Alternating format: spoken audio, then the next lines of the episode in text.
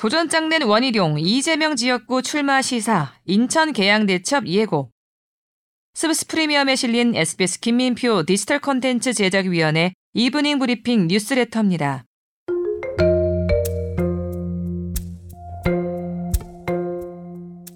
험지 출마도 불사하겠다던 원희룡 전 국토부 장관이 16일 화요일 국민의힘 인천 행사장에서 이렇게 말했습니다. 제가 온몸으로 돌덩이를 치우겠습니다. 이재명 민주당 대표를 돌덩이에 비유하면서 총선 도전장을 낸 것으로 해석됩니다. 그동안 개양대첩이니 명룡대전이니 하면서 이른바 빅매치 성사를 점치는 분위기가 있었는데요. 성사 가능성이 크게 높아진 겁니다. 여당의 잠룡과 대선 주자였던 야당 대표의 정면 승부인 만큼 인천 계양 을이 이번 총선 최고의 격전지가 될 전망입니다. 한동훈 국민의힘 비상대책위원장이 인천시당 신년 인사회에서 동행한 원희룡 전 국토부 장관을 소개하기 전에 뜸을 들이며 분위기를 끌어올렸습니다. 특히 이재명 민주당 대표가 출마하는 데서 승리하면 한석 이상의 상징적인 의미가 있다는 말로 당원들의 관심을 끌었습니다. 한동훈 위원장은 이어서 이재명 대표가 출마하는 지역이라면 그곳이 호남, 영남, 서울, 인천, 충청이든 어디든 가서 정정당당하게 승부하고 싶어 하는 후보들이 많이 있다며 그중 한 분이 여기 계시다. 설명이 필요 없는 원희룡이라며 원희룡 전 장관을 소개했습니다.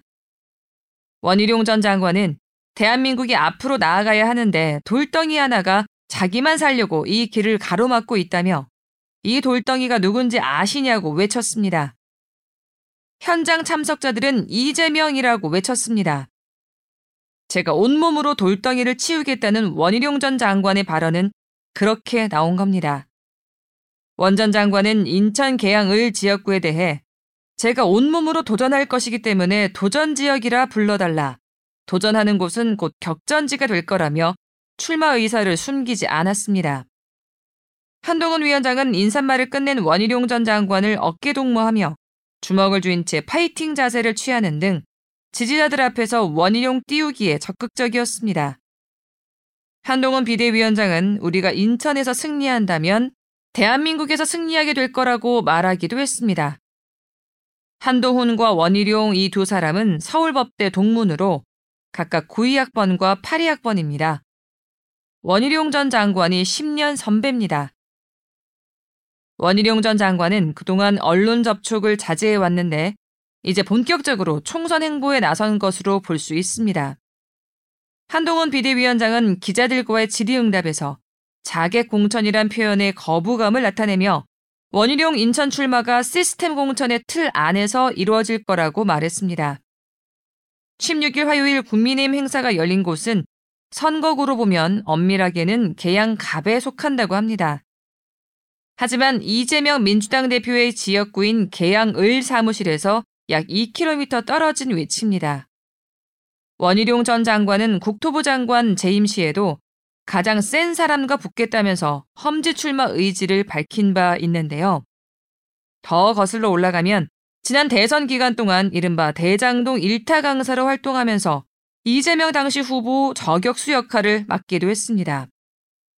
지난 7월에는 김건희 여사 일가 고속도로 특혜 의혹에 대해 민주당이 공세 수위를 높이자 사업 전면 백지화라는 초강수를 꺼내고 이재명 대표 민주당 간판 걸고 붙읍시다라면서 나를 세우기도 했습니다. 이런 활동과 발언 때문에 이재명 대표와 맞설 적임자로 일찌감치 원희룡 전 장관의 기획공천이 예상돼 왔습니다.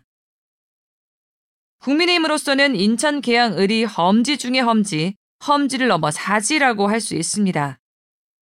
2004년 지역구 신설 이후 2010년 보궐선거 한 번을 제외하면 늘 민주당 후보가 이겼던 지역입니다. 이재명 대표는 2022년 6월 지방선거와 함께 치러진 국회의원 보궐선거에서 이곳에 출마해 55.24%를 얻으며 여의도에 처음으로 입성했습니다. 이재명, 원희룡 두 사람의 빅매치 결과는 다음 대선 판도에도 영향을 줄 것으로 보입니다.